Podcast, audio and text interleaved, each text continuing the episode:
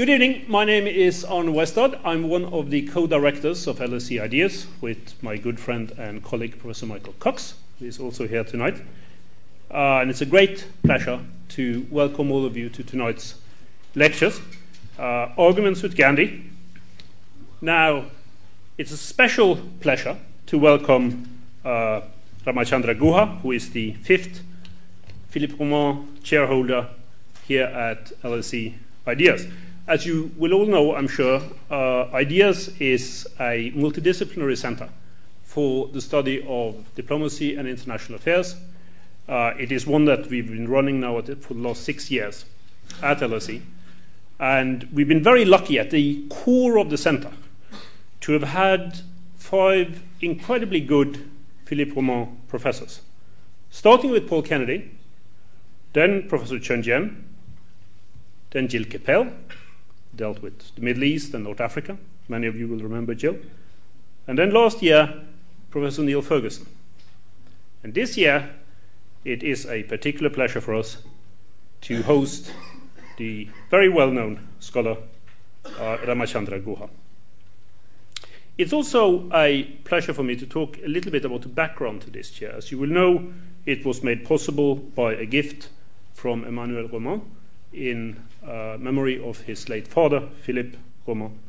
Um, Manny has been more than a donor for this project. He's also been a very active collaborator to it. Uh, his wide ranging interests in history and, and international affairs has really been part of what has been driving this chair forward. And it, it is really wonderful when you work in academia and you have people who, from the outside who come in to support academic work, who do it out of passion, not just because they happen to think that it's a well placed donation or a well placed gift. And many of is those is one of those who really have a passion for international history, and we're very grateful to him for that. The Philippe Roman chair means a lot to LSE. It means impulses from leading thinkers in international history from various parts of the world. It means that they can come here and interact with staff and with students at LSE. Uh, it means that they become part of the bustling environment that is LSE, and it is something that we enjoy. And so far, I hope that includes Ram as well, the uh, Philippe Roman professors have enjoyed as well. I'm very grateful to uh, Howard Davies, who was the director of LSE when this uh, gift was first set up. Uh, Howard played a very significant role in arranging this and making sure that we have the current arrangements for the Philippe Roman chair. And of course, to Judith Rees and, and her team who are running the school at the moment. Now, as always, a lot of thinking went into selecting this year's uh, Philippe Roman chair. Um, uh, Mick and I have been thinking about it a long time. We were discussing it with others, consulting widely within the school. But I must say that when we had decided on the rough area that we wanted to move towards, um, the selection itself was not particularly difficult. Uh, when we decided that we wanted to do something on Indian history and international affairs, wherever we turned, we more or less got the same advice get Guha. And that is indeed what we did. Now, Ramachandra Guha is one of the few people that I know uh, who really deserve the much abused title of a leading public intellectual. He is a key participant in debates about history, about the present, and about the future in India, and about India abroad. His interests are very wide ranging Indian history, ecological history, uh, history of environmentalism. Uh, he's also uh, developed a very fruitful sideline in the history of cricket, and no doubt very pleased with the most recent results in that respect. He's published very widely. Um, I'll just mention a few of the books that have had a particular impact in the fields that they cover. Uh, his first book, I think it was your first book, Ram, uh, called The Unquiet Woods Ecological Change and Peasant Resistance in the Himalaya, published in 1989. It's a real path breaker for linking international history concerns with environmental concerns, very much with an anthropological approach. He has also published This Fissured Land, An Ecologic History of India in 1992, Environmentalism, A Global History in 2000, and then perhaps his most well known book, India After Gandhi, The History of the World's Largest Democracy, that came out in 2007. And his most recent book is called The Makers of Modern India, which was published last year and spent several uh, weeks on the bestseller list in India. It is quite a remarkable book, and I would recommend it very strongly to those of you who have an interest in the history of India and South Asia, because it tries to explain the background and the direction taken by some of the key thinkers on political and social affairs in India over the past 150 years. It is wonderful to have you on board for the Philippe Roman Chair Ram. And to the audience, please join me in welcoming Ramachandra Guha, our new Philippe Roman Professor, to the LSE.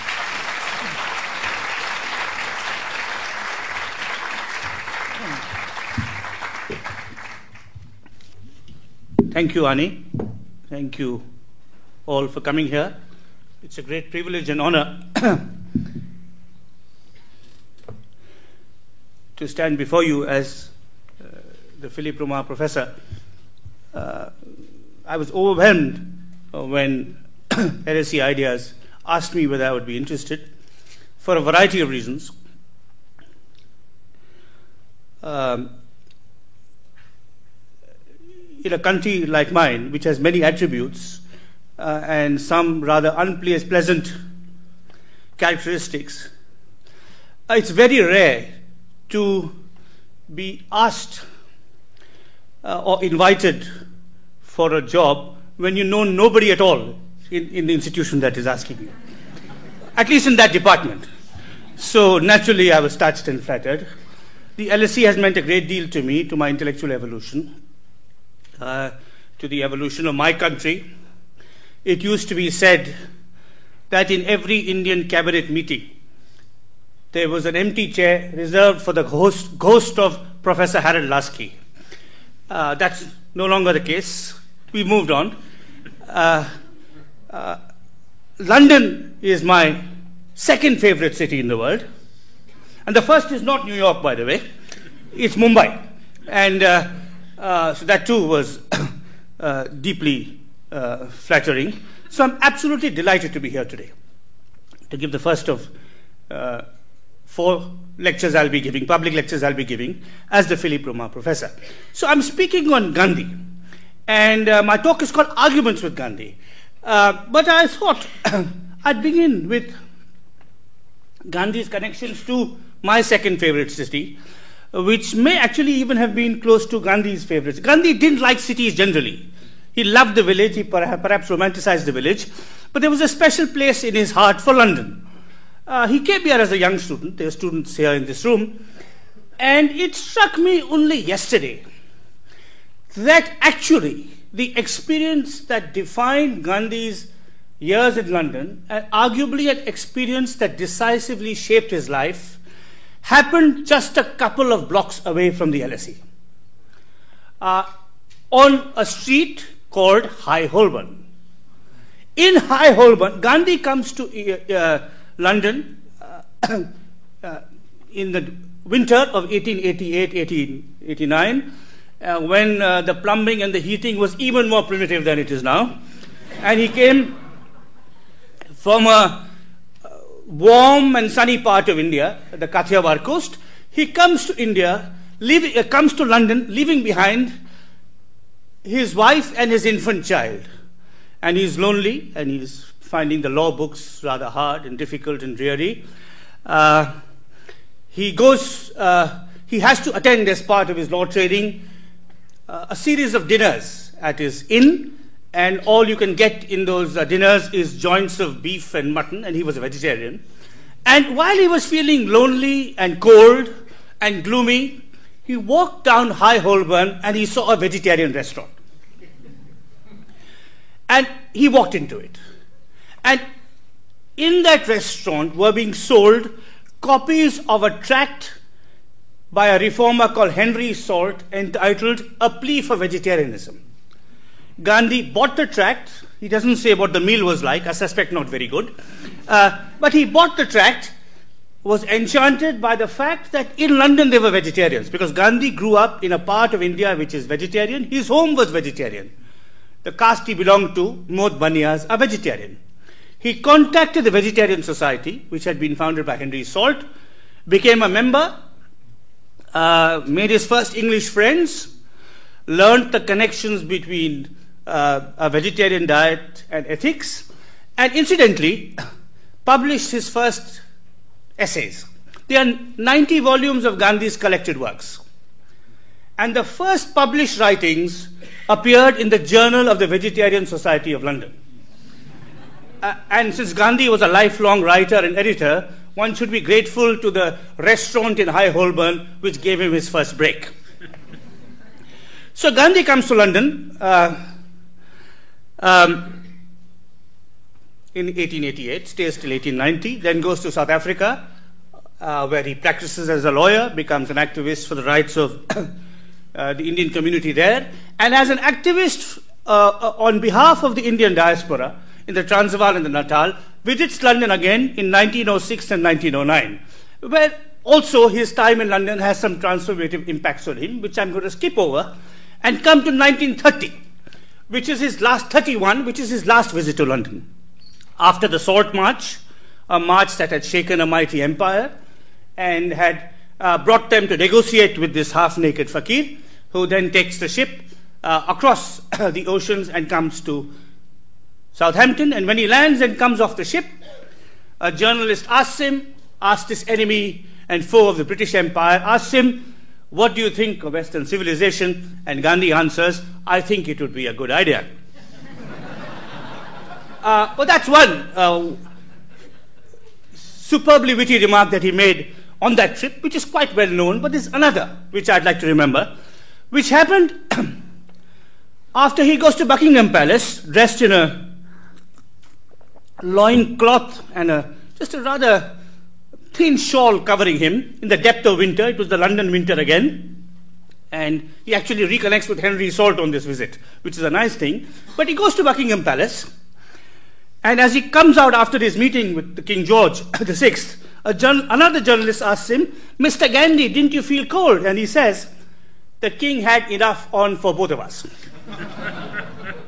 now, sometime in between his uh, remark to the journalist of the ship and his meeting with the king, where in another version, Gandhi is supposed to have said, the king, the king was wearing plus fours, I was wearing minus fours. But in some time in between, the ship and the king, meeting with the king, Gandhi comes, and this is a rather obscure fact in Gandhi's life, but utterly relevant to uh, us today, and particularly to the great honor you have done me, Professor Westad and Professor Cox, and others here in inviting me. Gandhi addresses the London School of Economics. I don't know whether the old theatre existed then, I don't know where he spoke, but it was almost exactly 80 years ago. On the 30th of November 19, uh, I beg your pardon, on the 10th of November 1931, ex- almost exactly 80 years ago, Gandhi speaks to the students of the London School of Economics. According to a press report, and I quote, the theatre of the LSE did not suffice to accommodate the members of the school students' union who assembled to hear Mahatma Gandhi. The audience consisted mostly of English students and was perhaps the largest English audience Mahatma Gandhi had addressed in England, which is a great tribute, I would say, not just to Gandhi, but to the London School of Economics. Uh, the diary of Gandhi's secretary, Mahadev Desai, says about this speech, he says, afterwards, a Negro student, which in those days was the accepted term for African American, an African American student, perhaps an African student, we don't know. Anyway, uh, a black student asked Gandhi, You love Englishmen, and yet you dislike the British government. You love Englishmen, and yet you dislike the British government. But British people make up the British government. How can you do this? And Gandhi answered, I have learned from domestic law that if I have humanity in me, I should love the Britisher which God has made. And yet I detest his method and I'm doing my best to destroy his method. This was characteristic of Gandhi. He detested British imperialism, but he did not have an iota of dislike for any single living Englishman or Englishwoman. And I submit to you that this extraordinary distinction that Gandhi made between imperialism as an evil system and the British as, if you will, a race capable of redemption, came from his early encounters with the vegetarians of London, not far from the London School of Economics. All right, now, after this rather extended and complicated and lengthy prologue, let me come uh, to the subject of my talk arguments with Gandhi. I have long believed that India is the most interesting country in the world, period. And that's the objective remark of a historian, uh, not uh, the partisan claim of a citizen. As a citizen, I might indeed want to live in Norway, Arne, which is safer, more pleasurable, or at least in the summers I'd live in Norway. In the winters I may go somewhere else. But India is the most interesting country in the world, and Gandhi was unquestionably the most interesting and the most influential Indian. Gandhi. Gandhi's life, his legacy, his thought, his words, his actions provide a window into some of the great debates of modern India. Think of debates on the caste system, that complex, oppressive, and sometimes brutal system of hierarchy and discrimination. Think of British colonialism and its impact on India. Think of relations between Hindus and Muslims sometimes rivalrous, sometimes harmonious. Think of the emancipation of women. Think of economic development and its manifold implications. And in all these subjects, you will find Gandhi has something to say, something original to say. Not that he was always right, but he was always provocative. But of course, Gandhi was not merely an Indian figure. His work, his life, his legacy, his actions open up all kinds of questions relevant to different countries, different contexts, not just to 20th century India. In 1998, Time magazine, always uh, a respectable barometer of the conventional wisdom in the United States, uh, decided to choose its person of the millennium. Oh, I beg your pardon, its person of the century. So it, it, it said it will choose uh, who was the most influential person who lived between 1900 and 2000. And they first thought they'd have an online poll. Now, these were early days of online polls, and the Indians were first on their terminals. so all the votes were cast by Indians, and not many of them may have been for Mahatma Gandhi. A great many were for the cricketer Sachin Tendulkar, and a great many were for the extraordinary uh, Bombay actor Amitabh Bachchan neither of whom the editors of Time had heard of. So they abolished the online poll and consulted a committee of experts, which I suppose consisted of suited and booted professors, all male, all white, etc., etc., from Ivy League universities. And this in-house jury of uh, Time magazine chose Albert Einstein as their person of the millennium. Now, Gandhi was ranked number two, joined two with Franklin Delano uh, Roosevelt. Now, I don't know what Roosevelt would have thought of this ranking, or indeed Winston Churchill and Charles de Gaulle and others who were way below, but Einstein would have been deeply, deeply embarrassed. Einstein venerated Gandhi. In 1930 31, about the time that Gandhi spoke at the London School of Economics, Einstein was a professor of physics in Berlin. And in his study, they hung three portraits a portrait of the physicist Max Planck, a portrait of the physicist Faraday, Michael Faraday, and a portrait of the then relatively obscure Indian saint politician Mohandas K. Gandhi. As you know, Einstein wasn't allowed to stay in Berlin very long. He had to flee the Nazi regime and he migrated to the United States and he became a professor at the Institute of Advanced Studies in Princeton. And in the early 1950s, there was only one portrait in Einstein's study. And a friend of Einstein's, who had been to his earlier study in Berlin, asked the great man what happened to the other pictures in his studio. And Einstein said, well, between 1930 and 1950, the laws of physics gave us the atom bomb. Whereas Gandhi's reputation has stayed intact, intact, in fact, has been enhanced. So Einstein venerated Gandhi. This is what Einstein says about Gandhi in the year 1939. I quote A leader of his people, unsupported by any outward authority, a politician whose success rests not upon craft nor the mastery of technical devices, but whose success rests simply on the convincing power of his personality, a victorious fighter who has always scorned the use of force, a man of wisdom and humility, armed with resolve and inflexible consistency, who, who has devoted his strength, who has devoted his strength to the uplifting of his people and the betterment of their lot. A man who has confronted the brutality of Europe with the dignity of the simple human being and at all times risen superior. Generations to come, it may be, says Einstein, generations to come, it may be, will scarce believe that such a one as this, even in flesh and blood, walked upon this earth. Now, the beauty of studying Gandhi is that for every evocative quote, such as this, in praise or evocation of him, there is an equally eloquent and ex- uh, exquisitely worded remark denigrating Gandhi. Now, I've quoted Einstein on Gandhi.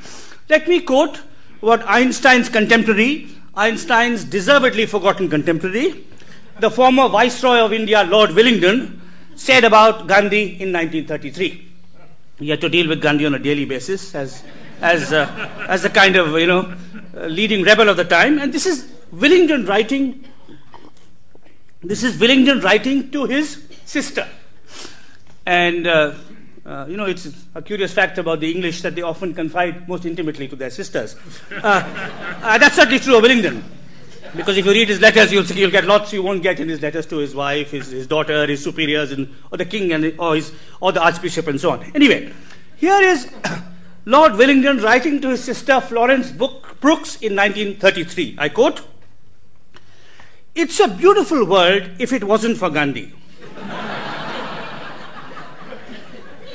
it's a beautiful world if it wasn't for Gandhi, who is really a perfect nuisance at the bottom of every move he makes, which he always says is inspired by God, one discovers the political maneuver. I see the American press is saying what a wonderful man he is. But the fact is that we live in the midst of very unpractical, mystical, and superstitious folk who look upon Gandhi as something holy, whereas I look upon him as the biggest humbug alive. Now, historians thrive on controversy. And there was and is no more controversial figure than Gandhi. What makes Gandhi so interesting, so intriguing, so controversial, so utterly arguable? To begin with, Gandhi had as many as four professions. Gandhi was a freedom fighter who led his people in a popular movement against imperial rule. Gandhi was at the same time a social reformer who sought to mobilize his people to correct and overcome the fault lines within, particularly the fault lines of caste and gender.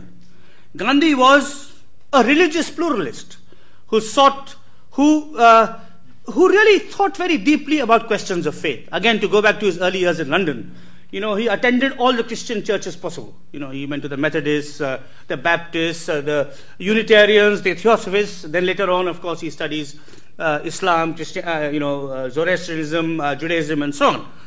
So he was a religious pluralist, deeply interested in forging relations of amity and trust and cooperation between different religious communities. And finally, he was a precocious environmentalist. He was someone who thought deeply about patterns of economic development and how they should be headed. So he had four professions that of freedom fighter, social reformer, religious pluralist, and environmentalist. What is even more striking is that in each of these four professions, he forged novel techniques. So, as a freedom fighter, he forged the technique of non-violent protest uh, or satyagraha, collective action uh, against discriminatory laws, against oppressive governments. So, Gandhi didn't simply believe in uh, you know, petitioning or writing letters or going to court. He believed in collecting mass action, but non-violently. As a social reformer, uh, he also invented strikingly original techniques. If you think of his critique of the caste system, uh, which is a very important part of his work. You know, those of you who are Indian will know the horrors of the caste system. Uh, those of you uh, who are not Indian, uh, I may, in summary, say the, the caste system is like slavery, only worse. Uh, because it minutely, I mean, it shows, uh, it minutely discriminates against people. you know, it, it orders society in five categories according to what you can wear, what you can eat, what profession you can follow, whom you can mix with, and it fixes people in these ranks of perpetuity. And it's really the, the complexity of the caste system, uh, you know, goes far beyond. Uh, uh, and the, the, the, pure wickedness and the diabolical nature of the philosophers who uh, invented the caste system goes well beyond ideologues of empire and, and, and racism. You know, uh, the sense that, uh, you know, if you testify in court, in court, how much is the testimony of a low, low caste worth uh, versus vis-a-vis the testimony of a middle caste and a high caste and so on.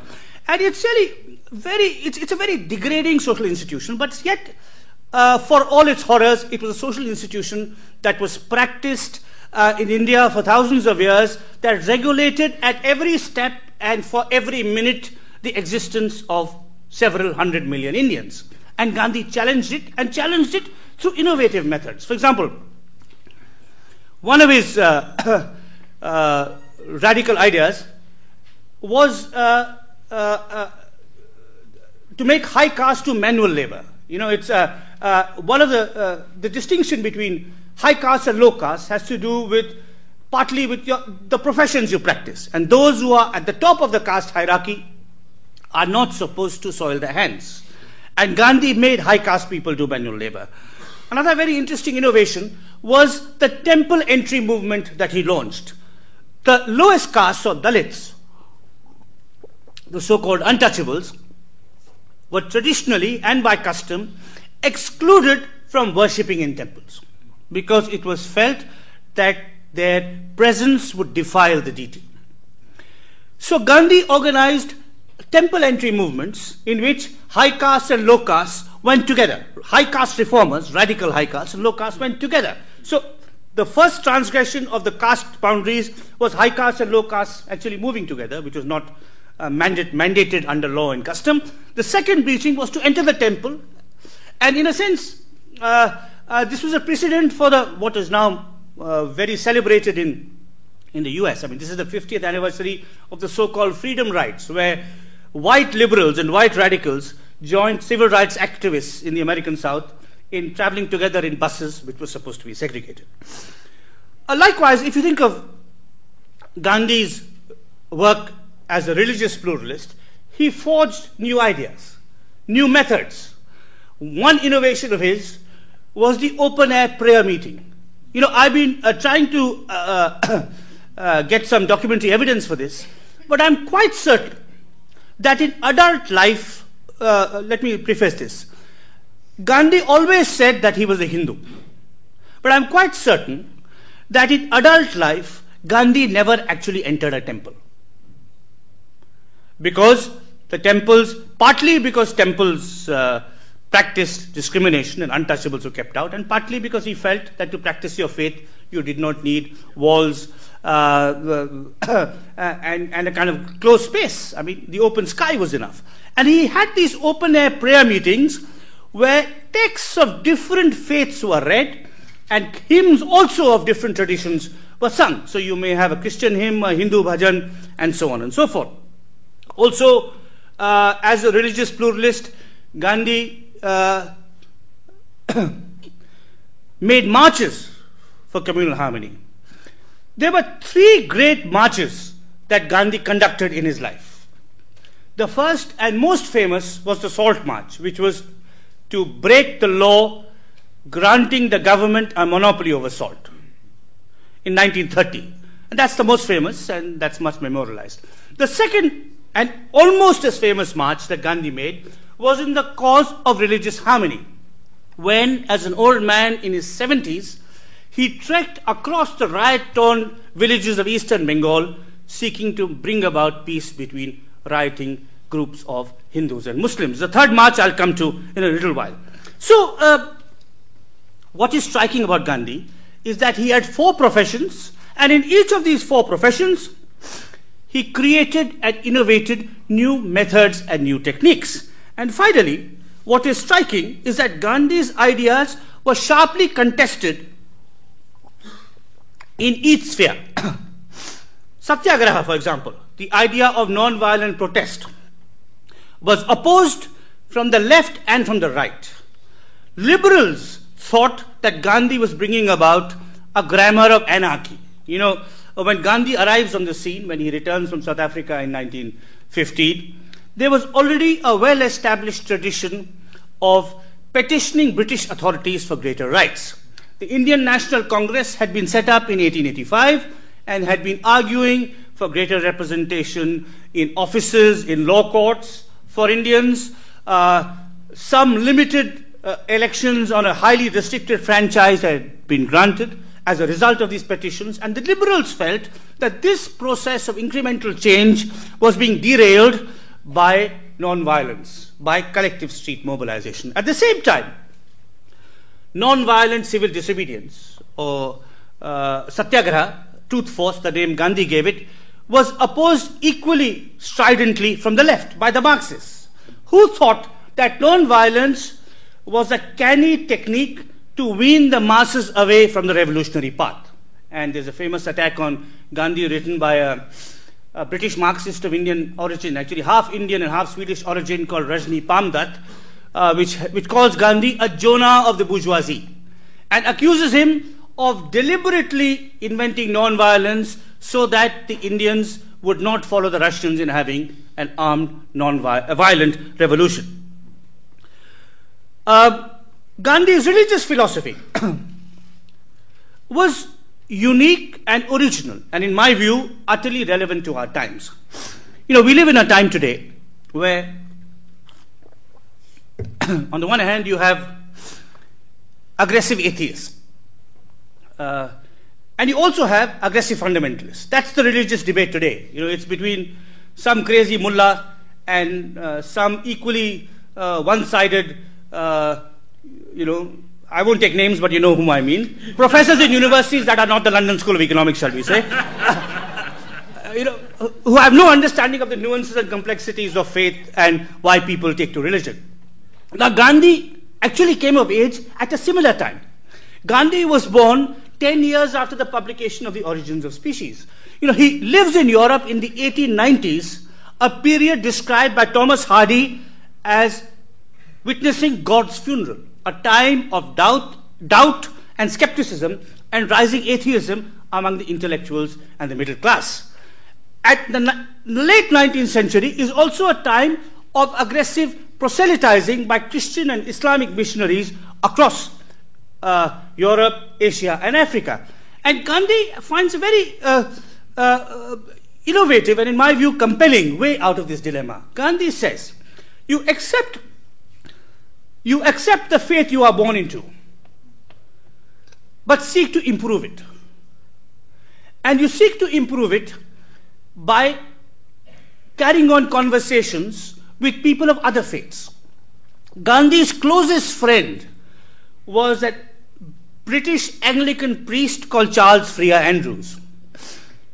And it's a testament to the intimacy of this friendship that the only person in adulthood who addressed Gandhi by his first name was C.F. Andrews. If you admired Gandhi, as many uh, Indians did, you called him Gandhiji or Bapu, which means father. If you disliked Gandhi, as also many Indians did, you called him, called him Mr. Gandhi or M.K. Gandhi. You withdrew uh, the honorific Bapu or Mahatma. But Mohan was what C.F. Andrews called him, and Gandhi cultivated similar friendships with Jewish thinkers, Islamic thinkers, uh, Parsi thinkers, because he thought, you know, in the mirror of somebody else's faith, you can recognize the deficiencies of your own faith. You can see, for example, why the caste system needs to be abolished. By talking uh, to a Hindu about ahimsa or non-violence, uh, a Christian can better appreciate the pacific traditions in his own uh, in his own faith and so on.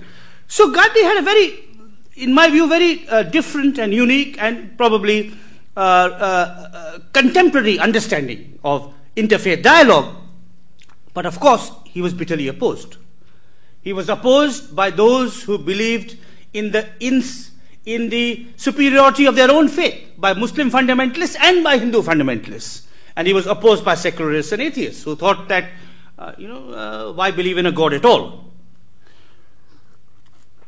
Gandhi's uh, precocious environmental critique of the arrogance of modern science was, of course, complete anathema to modernizers and Marxists.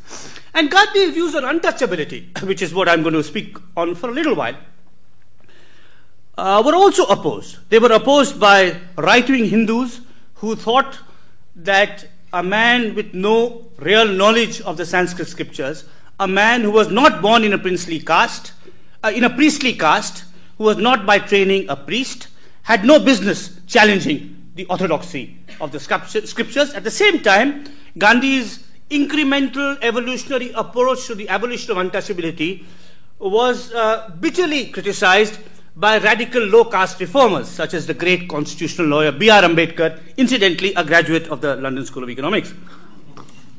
Now, to understand how Gandhi's social, political, moral uh, philosophy was so contested, so controversial, uh, I think we have to just spend a little time, very briefly, on uh, the third great march that Gandhi made the march that is completely forgotten and hardly written about. This took place between September 1933 and March 1934. Gandhi comes to England in 1931, uh, goes back and is almost immediately j- jailed by Lord Willingdon and spends the better part of two years in jail, is released in August of 1933 and immediately starts a countrywide march against untouchability. Because while he is in jail, he is convinced ever more than before about the absolutely crucial importance of ending discrimination against the lowest caste. Because how could India claim political freedom from the British when it treats one fifth of its own population in such an abominable way? So it starts a march against untouchability. And Lord Willingdon is completely confused. And he is sure, because Gandhi is a humbug, as we've, we've seen, Lord Willingdon is sure that Gandhi is simply using this as an excuse, and somewhere in some remote village in some part of India, he will announce a new march to the sea or start some new campaign of civil disobedience against the British. But at that time, Gandhi is not interested in that. But since the British establishment was paranoid about Gandhi, they deputed a series of intelligence agents to follow him everywhere. And as a historian uh, and a biographer of Gandhi, I'm deeply grateful to Lord Willingdon and his retinue of intelligence agents. because it's through that detailed reports on what Gandhi did, what he said, that we can understand uh, the relevance of this extraordinary march in 1933 34, which is so little known. So Gandhi goes to is, is released. He starts his march in my not in my home state Karnataka, then goes down to Kerala, then Tamil Nadu, then comes east via Andhra Pradesh and Orissa, and it, he stops the march in uh, somewhere in, in Bihar. Now, wherever he goes, he gives a talk, and he talks about the horrors of untouchability and how it needs to be ended. His talk is addressed to upper caste Hindus, whom he's urging to reform themselves, to cleanse themselves of this horrible practice. And to start, he says one way to redeem ourselves is to, of course, allow everyone into temples. And another way, and perhaps more practical way, is to start schools for the children of untouchable families. So he then, once this appeal is made, he starts collecting money so he says, okay, How many of you are willing to donate to this fund for opening schools for uh, untouchables? And a little money comes, and maybe a few women donate some jewels, and then the trickle of donation stops. So he says, All right, I have some autographed photographs of myself. What will you sell for each one of these? So a second round of collections is made, and that too stops. And then Gandhi knows that there are people in that audience who think he's ra- a rather eccentric, antediluvian, and unquestionably ugly old man. So he brings out the photographs of a young, charismatic, uh, incredibly handsome Indian nationalist, Jawaharlal Nehru. And he says, I have signed photographs of Jawaharlal Nehru. so what will you pay for these? And more donations come, normally from the women. Uh, but that's not where he stops. That's not where he stops. He knows that there are some people in the audience whose real hero is the militant Bengali nationalist Subhash Chandra Bose. So there are photographs of both that are uh, pulled out. Then he knows uh, that there are some people who are Muslims and uh, who venerate the great Muslim scholar and intellectual Maulana Abul Kalam Azad. And from his bag, there's a fifth card that he plays. Now, these are all described in uh, the intelligence reports. But the intelligence reports also tell you that um, wherever Gandhi went in this epic march against untouchability, and I use the word epic advisedly because it really is of a scale and a significance of the Salt March, though historians and certainly ordinary Indians have not recognized it to be so. Wherever Gandhi goes in this epic march against untouchability, there are two people, two groups of protesters against him, carrying back black flags. They're, they're Orthodox Hindus who say he has no business to be speaking against untouchability, and they are left wing radicals who say his critique of untouchability is moral, it's not institutional, it's half hearted, it's not, you know, activist enough, and so on. So that's really uh, uh, Gandhi's life. It's wide ranging, it spans politics, religion, economics, social reform, and it's utterly controversial. It's, uh, this is a part of his life, perhaps less known outside India, how deeply controversial it is. Now, when, but people who knew Gandhi well understood that he was a figure of uh, much debate in his lifetime.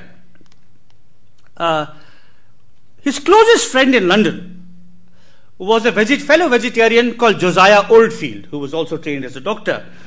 And in 1934, after studying Gandhi and his ways for more than 45 years, Josiah Oldfield wrote Gandhi is a problem. To rulers and governors, he is a thorn in their side. To logicians, he is a fool. To economists, he is a hopeless ignoramus. To materialists, he is a dreamer. To communists, he is a drag on the wheel. To constitutionalists, he represents rank revolution. And to Oldfield's, Oldfield's list, we may add, to Muslim leaders, he is a communal Hindu. To Hindu extremists, he is a notorious appeaser of Muslims. To the untouchables, he is a defender of high caste orthodoxy. Yet to the Brahmin, he is a reformer in too much of a hurry. So that's really the fascinating aspect of Gandhi. That he is a site for debate, controversy, endless argument. And in fact, Gandhi himself welcomed debate and argument. And there's a lovely story about this. Uh, this story is in a little known book by the Hindi writer Bhisham Sahni, uh, who wrote a biography of his equally distinguished brother, the actor Balraj Sahni. As a young man in the 1930s, a young Indian idealist, Balraj Sahni goes to meet Gandhi. And he stays in Gandhi's ashram in central India, Sevagram, not far from the town of Wardha. And he writes a series of letters to his brother about what life in the ashram is like. And some of the things he clearly doesn't like. For example, uh, he's not allowed to smoke cigarettes. So he has to climb the wall at night and smoke outside and then come back in. But there's a fascinating anecdote he tells that gives you an insight into the essentially uh, argumentative, argumentative nature of Gandhi's creed and personality. He says, every morning Gandhiji goes for a walk. And in that walk, anyone can accompany him. And anyone can debate with him. So people come from all over India. So, shall we say, Gandhi is going on this walk through the countryside, and a Brahmin comes and attacks him for uh, seeking to end untouchability. Uh, a little later, uh, you know, a young engineer, shall we say, trained in a uh, uh, in a university, wonders why he's opposed to why he's promoting the spinning wheel, which is a medieval and out of date technology. Uh, so Bhisham, Bhisham Sahni, uh, Balraj Sahni writes to his brother. He says there are all these debates, and Gandhi is quite happy. Doesn't matter whether the interlocutor is young, old, Hindu, Muslim, high caste, low caste, boy, girl. It's fine. But the problem arises when, when, when one person is monopolizing too much of Gandhi's time. Because after all, the walk is open season. It's, it's, you know, it's three hours of debate, and then, then Gandhi has to go back and run the affairs of the Congress and plan the next campaign against the British, write his editorials, and so on. So clearly, everyone can have his say, but no one person can monopolize Mohandas K. Gandhi. So writes uh, Balraj Sahni, he says, well, when a particular questioner is too insistent and is really going on and on and on, there's a nod of the head from Gandhi, and at that nod, from the back of the group, and this is a stereotype which the Indians will recognize because it's a North Indian writing, a Punjabi writing, he says, at a nod from Gandhi, a very tall, very dark, and very smelly South Indian comes to the front and presses his face so close to the interlocutor that he withdraws in horror, at which point the next questioner is allowed his, uh, is allowed his say. So, uh, in calling my talk Arguments with Gandhi, I'm only doing justice to the man himself. Gandhi's arguments, the arguments with Gandhi were public, they were private, and they were posthumous. In the year 1983, the British director Richard Attenborough made a film on Gandhi. Now, how many people in this room have seen that film on Gandhi?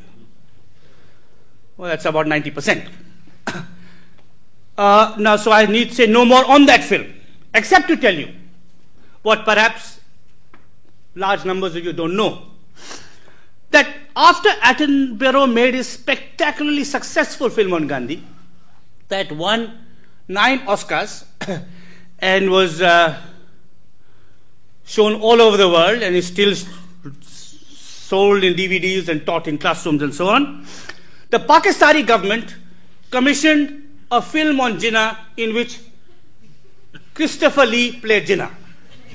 How many people in this room have seen that film on Jinnah? Well, that's about four people.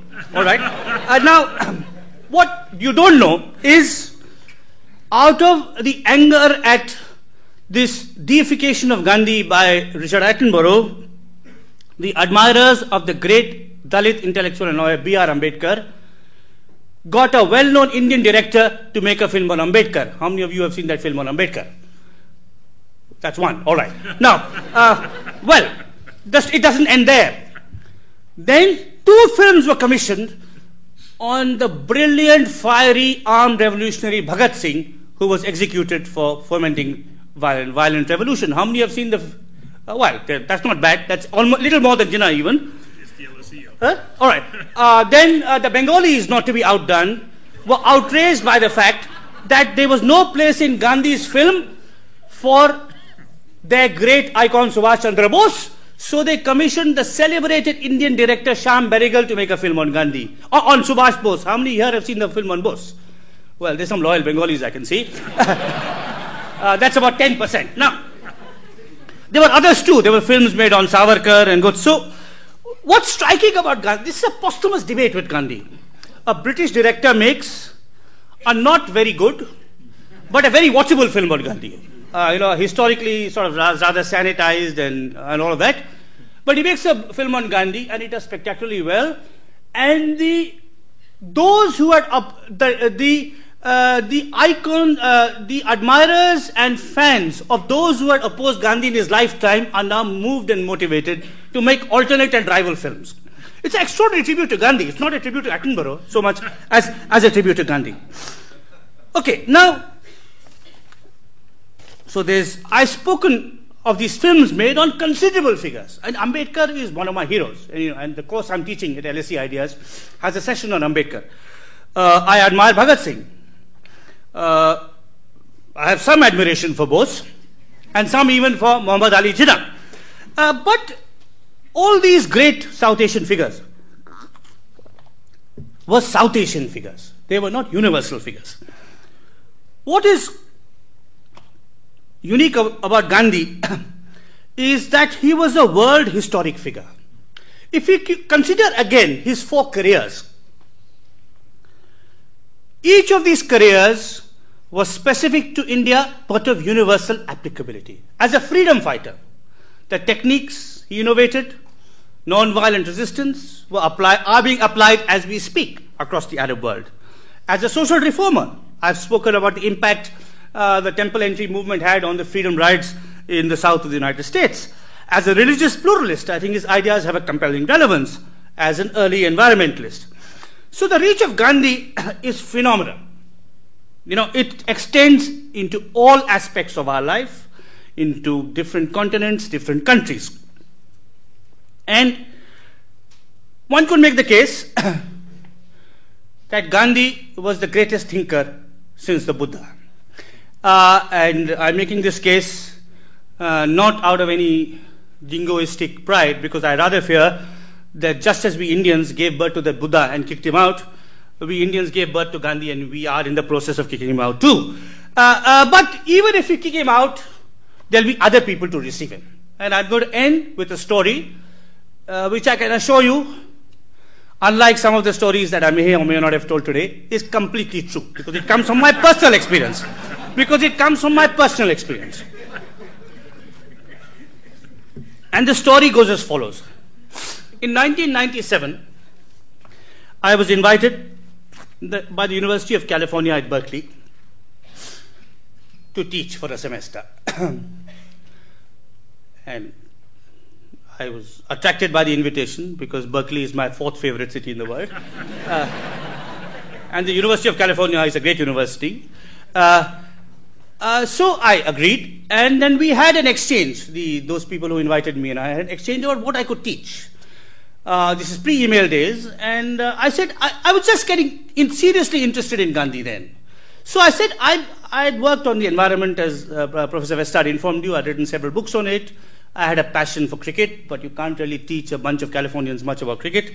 Uh, uh, so, and I was getting interested in Gandhi, and there were these debates about going on about in India about Gandhi's attitude to Hindus and Muslims and and all that. So I wrote to the university saying I'd like to teach a course called Arguments with Gandhi, and a letter came back saying no, no, no, no, no, no, no. Uh, you know, we've called you here because you've written these books on the environment, and please teach a course on the environment.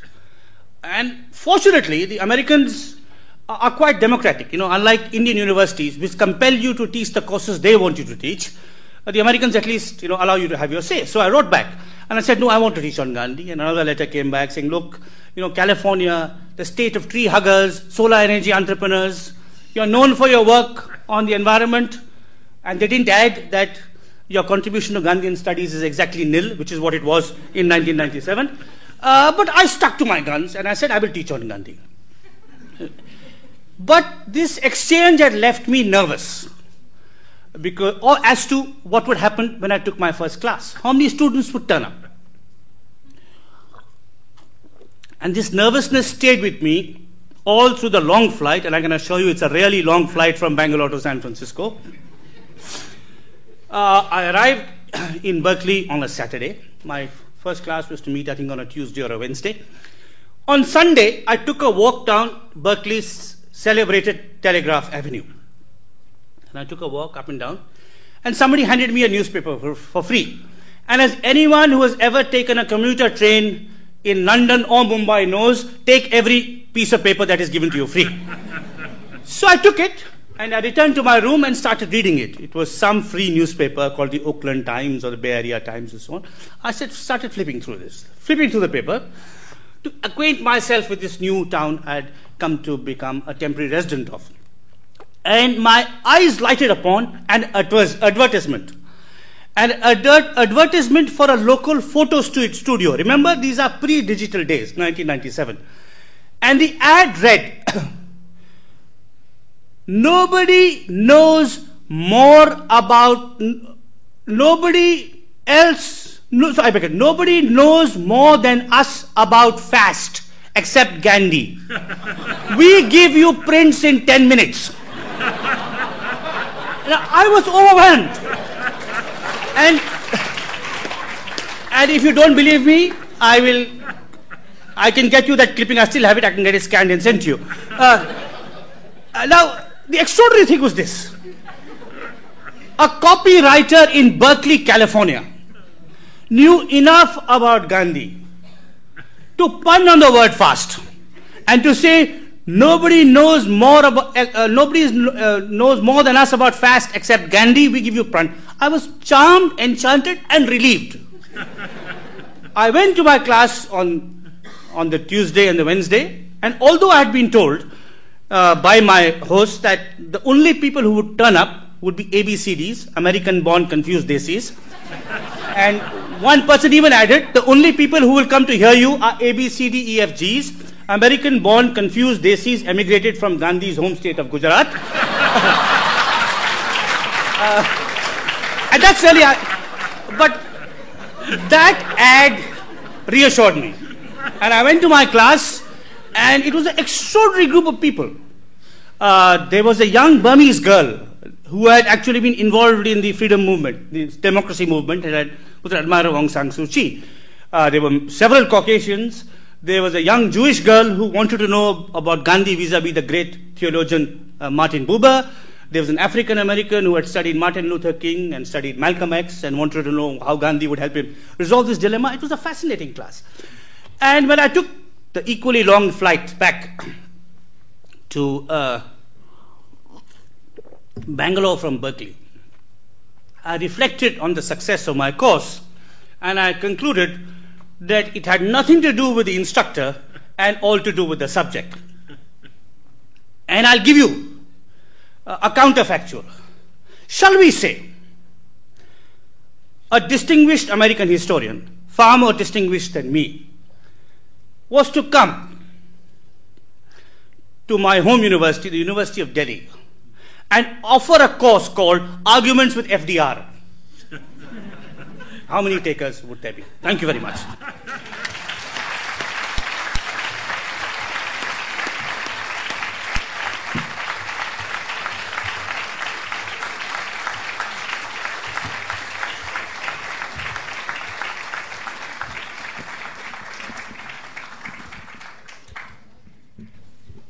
What a wonderful lecture. We all enjoyed it. We all learned a lot from it. And in typical LSE style, I'm going to start with a rather contrary question um, with regard to Gandhi's legacy. I mean, what, what you touched upon right at the end of, of this fascinating presentation. And I've always been wondering about this, mostly when I happen to be in, in India or in South Asia. How much of a legacy Gandhi actually left to his own country and, and to the region. Because what you see in the decades after his assassination is an India that developed, it seems to me, in very different directions from what Gandhi would have wanted to see, and certainly what he expected to see as well, which I think is equally important in terms of thinking about him as an analyst, as someone who understood his own society. It's a technologically obsessed India that fights wars with its neighbors. Um, uh, a country in which class divisions are rampant.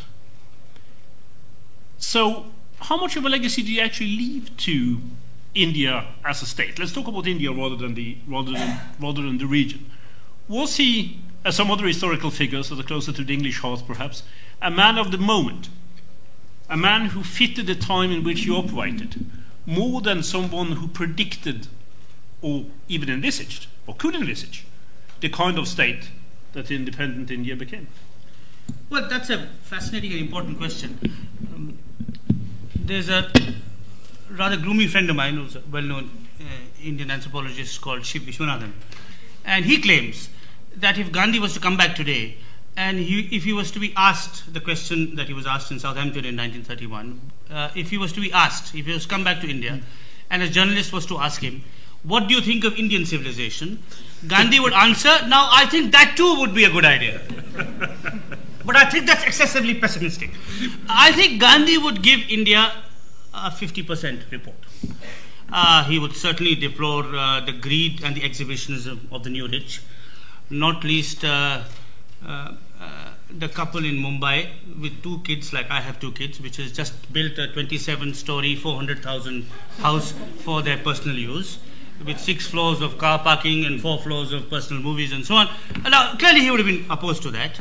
Uh, he would have deplored the fact that India is, in a sense, like um, has ambitions to be the regional hegemon, to be the United States of South Asia, so that the president of Nepal, echoing a, a 19th century Mexican president, could say, Poor Nepal, so far from Vishnu, so close to the Republic of India. But uh, uh, having said all that, Arne, I think there's some things about uh, Gandhi's legacy that are alive. I think pluralism. I think ex- Gandhi's, I wasn't able to talk about it today, but I think if there is one success that India can boast about, Indian democracy, uh, it is linguistic pluralism, mm. and which is embodied in our rupee note, which has you know 17 scripts, 17 languages. I mean, we anticipate the European Union by a long time, and we have different scripts too. And if you look around us and the way in which Pakistan was divided on the question yeah. of language and so on, uh, and even religious pluralism, I think uh, it's true that there are periodic uh, episodes of Hindu-Muslim violence, mm. but they've never really gone out of, out of hand. And I think this is something to do with Gandhi's legacy. Mm. I think caste. Um, is, is to do with Gandhi and Ambedkar. I think mm. that dialectic set in motion a process of reform which meant, you know, the old orthodoxies uh, could yeah. never be re-established. There was a churning which has still leading to violence and conflict, but revolutions have that kind of thing. So I think uh, I would, he would give it a 50% report card, maybe a 40% report card, but still, I think you're right. I think uh, uh the great uh, uh, sort of thinker Ivan Illich once said, uh, he said, You Indians got Gandhi too cheap. You didn't have to earn him. And maybe it's other countries, you know, maybe it's Eastern Europe and so on will take him apart. But uh, clearly his legacy. But I'll just say one last thing about his legacy. Uh, he has inspired some admirable social workers in India today. There's a woman in his home state of Gujarat called Ila Bhatt who deserves to be much better known all over the world, no, and uh, uh who has, you know, who uh, uh, worked in a Gandhian trade union movement, which was male and hierarchical. She started a self-employed women's group. And if you, if you, I have, you know, gone and studied these people and the kind of dignity and self-respect that these working women have from totally disadvantaged backgrounds. There's an extra, another extraordinary Gandhian who lives in the upper Himalaya called Chandi Prasad. So they are these social workers, but it's not enough. I mean, if you look at, if, if you would say that, if you were to look at uh, the Indian political class, mm you know, uh, the distance between Abraham Lincoln and George W. Bush is minuscule compared to the distance between Mahatma Gandhi and uh, leading Indian po- politicians today. so I think that will give you a sense. So I agree that there are many ways in which, but I think the, the spirit of public service does exist, and I think it's not so hopeless. Yeah. Yeah. Still a pretty decent score, I think, in, in terms of reports. I'll start upstairs today in terms of questions. Um, anyone who wants to ask a question? Yes, over there on the left. Do we have the microphones? Yes. Someone else upstairs? Yeah. Could get the microphone to the gentleman in the white shirt.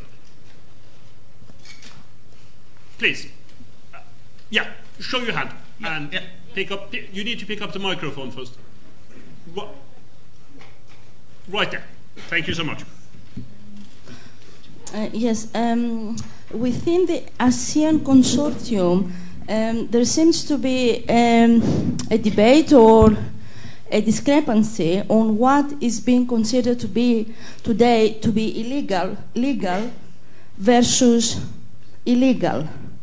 So, um, how will Gandhi support a, a, better understanding of a probably harmonization of uh, the legal versus illegal issue within the ASEAN consortium if we were to start learning by making comparisons, what would be the best starting point?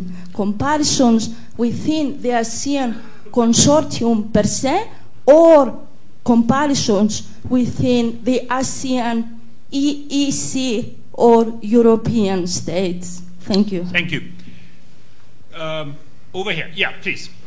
Um, hi, my name is Bramal Lat. I just want to say thank you, first of all. Um, I'm, i was part of the Indicorps Fellowship, so I spent a year in India uh, observing Gandhian philosophy and actually trying to create social change. And I also studied at the LSE, I did economics a few years ago, and all these thoughts floating around in my head of actually trying to live his philosophy, and it, it just it just doesn't feel like enough. Um, and and the experiences of Naxalism, like we stayed in Sevagram in Maharashtra, and it's like there's a quote I read in the paper recently about, you know, when you're starving hungry and people are, are you know are putting guns in your face, mm. violence is seems like the only way out. Um, you know, fasting is not going to do anything. Non, non you know, passive resistance not, is not working.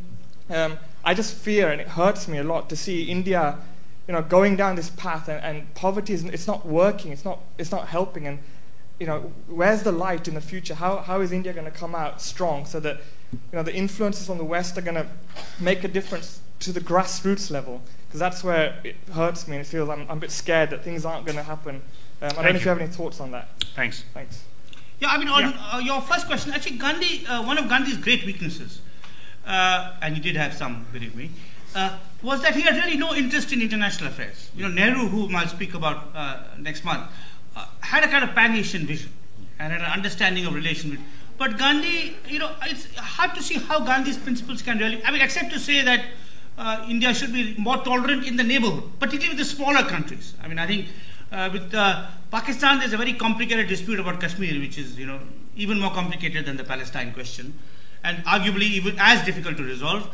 Uh, uh but with the smaller countries, I mean, I think a Gandhian principle would be towards Nepal, towards Bangladesh. I think you know uh, the stronger person must, and the stronger and the bigger person would be must be more generous. Your question actually that's a distortion of a Gandhi quote that's sometimes used by the Hindu right too. If you continue around down the quote, he completely disavows violence. You know, he says, okay, I understand a hungry man's need, but then he talks about how non-violence is the only way to find injustice. So the question, is one principle that Gandhi always avowed and upheld. It was a question of non-violence. I mean, he and he would never would count, have countenanced using a gun. I mean, that quote is cut off halfway, often by left-wing activists and right-wing activists. The right-wing activists who justify violence against Muslims, and the left-wing uh, activists who justify violence against anything and everybody. Now. Uh, and that's the part. You see, I, the Naxalites are a very complex issue, and I've studied them, and I've actually written extensively on them. They are a product, you're absolutely right. They're a product of deep inequalities in Indian economic development, uh, inequalities that are regional and also ethnic. You know, Indian, and uh, this is, I don't want to get into great, great detail, uh, but you know, it's partly to do with the fact that there are some aspects of globalization in India which are beneficial. Where, for example, we've leveraged our English language skills in the software boom. There's some aspects which are not so beneficial, which is the loot of minerals from central and eastern India, where indigenous people live, and who uh, have been delivered into the waiting hands of the Naxalites. But the Naxalites or the Maoists or the armed revolutionaries are not, uh, contrary to what one writer claims, Gandhians with a gun. They are brutal and they are savage. And I, I, since I've traveled with them and worked with them, I can tell you that uh, you know, they are fighting a hopeless war. They are escalating the violence. A Gandhian method would be what to do, uh, what, uh, maybe not a Gandhian method, but they should take inspiration from uh, someone like Nelson Mandela, who knew when to give up fighting and when to enter the democratic process. Mm. Thanks. Down here. Yes, right at the end over there first. I'll take one right in the middle. Yes. Fast unto death has been criticized as a method for uh, modern India. Yeah. I was wondering if you had views on that. And a slightly more trivial question. Uh, what do you think of the second, uh, the, the, other uh, recent movie on Gandhi, Munna Bhai? okay, we'll we'll get one in the middle over there. Nice, if I liked can, it. If we can get a microphone to this gentleman, and we also take the lady right next to him in the same in the same go, if you don't mind, Ron. Yeah. Hi, Your presence you. of mind is so is, is so great that that wouldn't be a problem at all. Please, sir. Hi, thank you. Uh, first thing is I am keen to know about Gandhi's original views on environment. And second thing is regarding you said uh, Ambedkar is one of the one of your heroes. Gandhi and Ambedkar did meet after Gandhi had one of the fast to death over the separate electorate. How much of this particular meeting changed Gandhi's thinking towards untouchability? Because some of the Dalit writers say he took up the cause mm. basically because he feared Ambedkar is taking a kind of a divi- yeah. separate yeah. constituency that may be far more divisive. Yeah. Thank you. Good. Hi. Uh, I would like to know how much of a problem do you think Gandhi would have been to the development of Nehru's idea for India as a modern state had he not died when he did? Yeah, so very good questions. No, I think it's a very good question. I think uh, uh, uh, I'll link it. Uh, you know, I'll link it. Uh, I'll come. Uh, I'll come to your question of Gandhi. I'll link it to the question of the environment.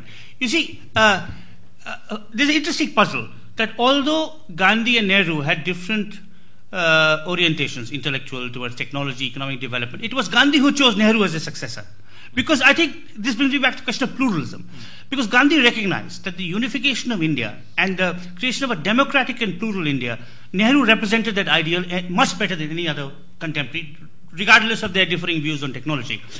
I think Gandhi would have acted as a moderating influence. Uh, talking about Gandhi being a person of his time, as an environmentalist, he was way ahead of his time. I mean, there's an extraordinary quote of his, which I discovered, uh, uh, where in 1928 he says, God forbid that India industrialize after the manner of the West.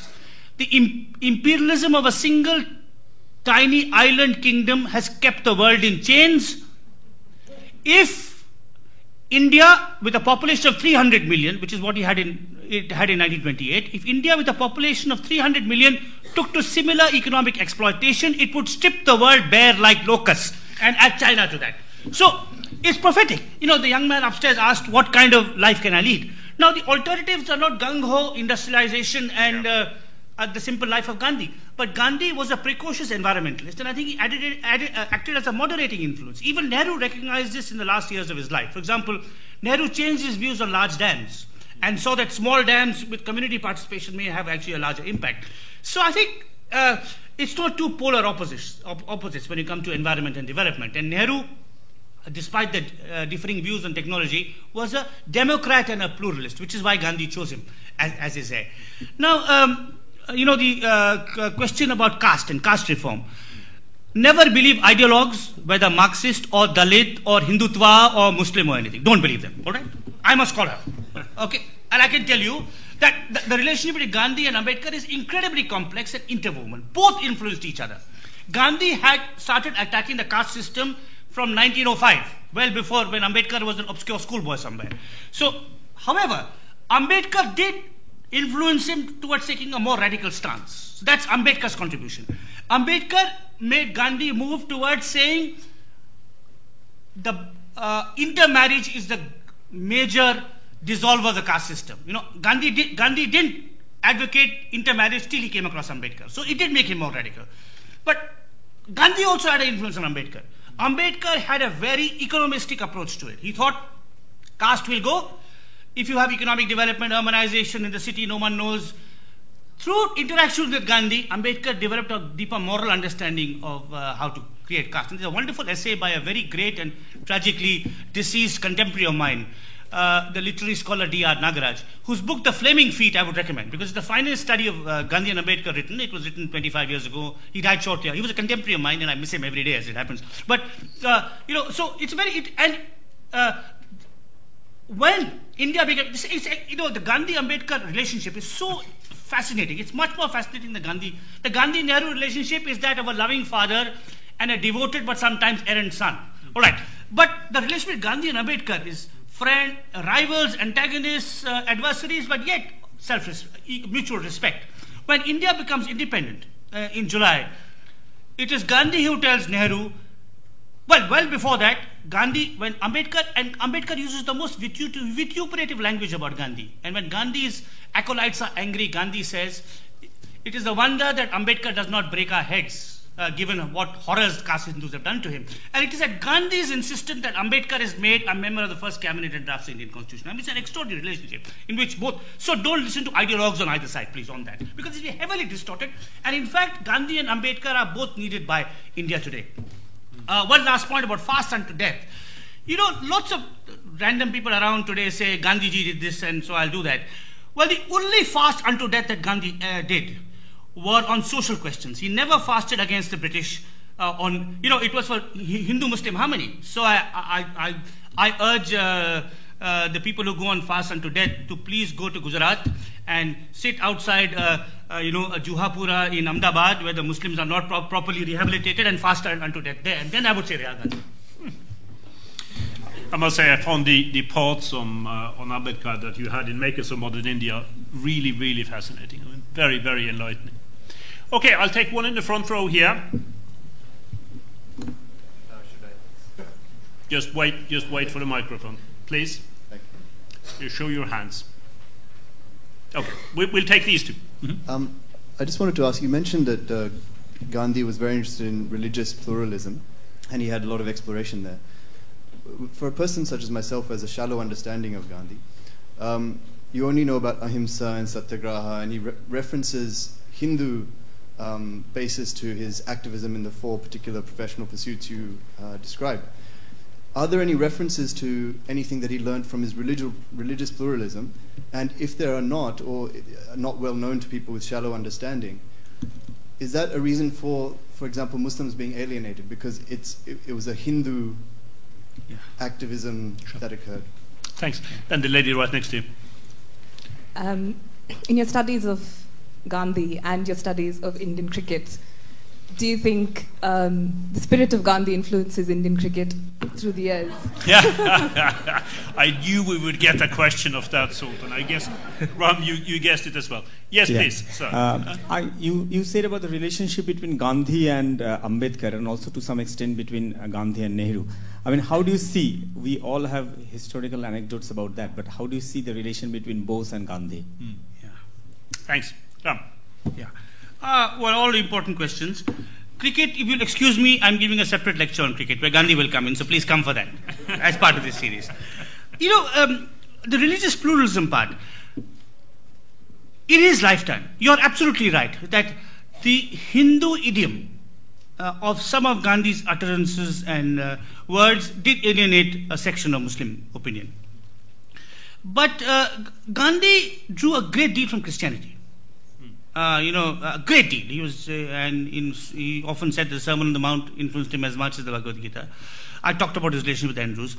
And despite uh, the fact that he had not studied the Quran as closely, his political program, indeed his life itself, was staked on harmony between Hindus and Muslims. You know, so I think that's, and uh, it's an extraordinary thing that if you travel in, in Pakistan today, as I have, uh, people respect Gandhi. They may say nasty things about Nehru you know, and about some other Indians. And they may say things about Kashmir and sometimes legitimate things about Kashmir. But I think they recognize that uh, the manner of his death uh, spoke most of all as to what he thought about that, that question. Now, uh, you know, you know, there's a great, you know, first-class scholarship on, on Gandhi. I, I mentioned these are not books easy to get. Uh, uh, but there's, a, one good and one outstanding book on Gandhi's religious uh, pluralism. And neither was written by an Indian, which is actually a testimony to uh, the fact that maybe all Indian intellectuals are atheists and Marxists and so on, or at least the better ones. Uh, one was written by a woman called Margaret Chatterjee, who is a philosopher, English married to a uh, uh, Indian. It's called Gandhi's Religious Philosophy. The other, which is even better, was written by a deceased uh, Australian lapsed Catholic called J.T.F. Jordens. Now, they're not easy to get. They're published by university presses, which, you know, on Amazon it may be 250 pounds. Uh, but they are both first class books. And I think this will give you a sense of how his uh, religious pluralism speaks to us uh, e- even today. Uh, you know, uh, the question of Bose and Gandhi. Uh, clearly, uh, Gandhi was less than democratic in the way in which he unseated Bose in 1939 from presidency of the Congress. and that episode does not bring much credit to Gandhi. But as a historian, more than as, as, a citizen, as a Democrat, I'd say two things about Bose. Bose was an incredibly charismatic, articulate, uh, figure. Uh, uh, and I think if he had come back to India alive in 1947, he would have been a great rival to Nehru. You know, they would have formed right. They, the Congress party would not have been big enough for both of them. He would have had to leave, and there would have been an incredibly interesting show. Probably not very good for India, because Bose was uh, uh, he was non-communal, he was committed, but he was an authoritarian. You know, he had a liking for khaki shorts. Uh, uh, which uh, well predated the time he spent in Berlin and the months he spent waiting for an audience with Hitler. You know, well, he had a liking for khaki shorts well before that. So he was a complex, interesting man, but Gandhi was certainly wrong in, in the methods he used to unseat him in 1930. Uh, tomorrow in Ideas, we will have the launch of Tanya Harmer's new book on the international affairs of the Allende regime in Chile. So, for those of you who have an interest in Latin American history or even in the broader aspects of Cold War history, you are most welcome to that one at 6:30.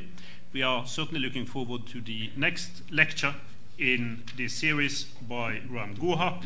His um, lecture, this is absolutely true, uh, to the UN General Assembly a few weeks ago, also called, or similar title, Why India Matters, um, given on the um, observance of, of Gandhi's birthday, is available outside in case you want to pick it up. It has some of the same points that is made today, but as you all heard, in terms of his oral delivery, Ram strays rather far, I think, from any given text. And he has enlightened us tremendously by doing so tonight. Ram, we are very grateful to have you here as Philippe Roman chair for this year. It's been a wonderful lecture. We enjoyed it very much, and we want to thank you.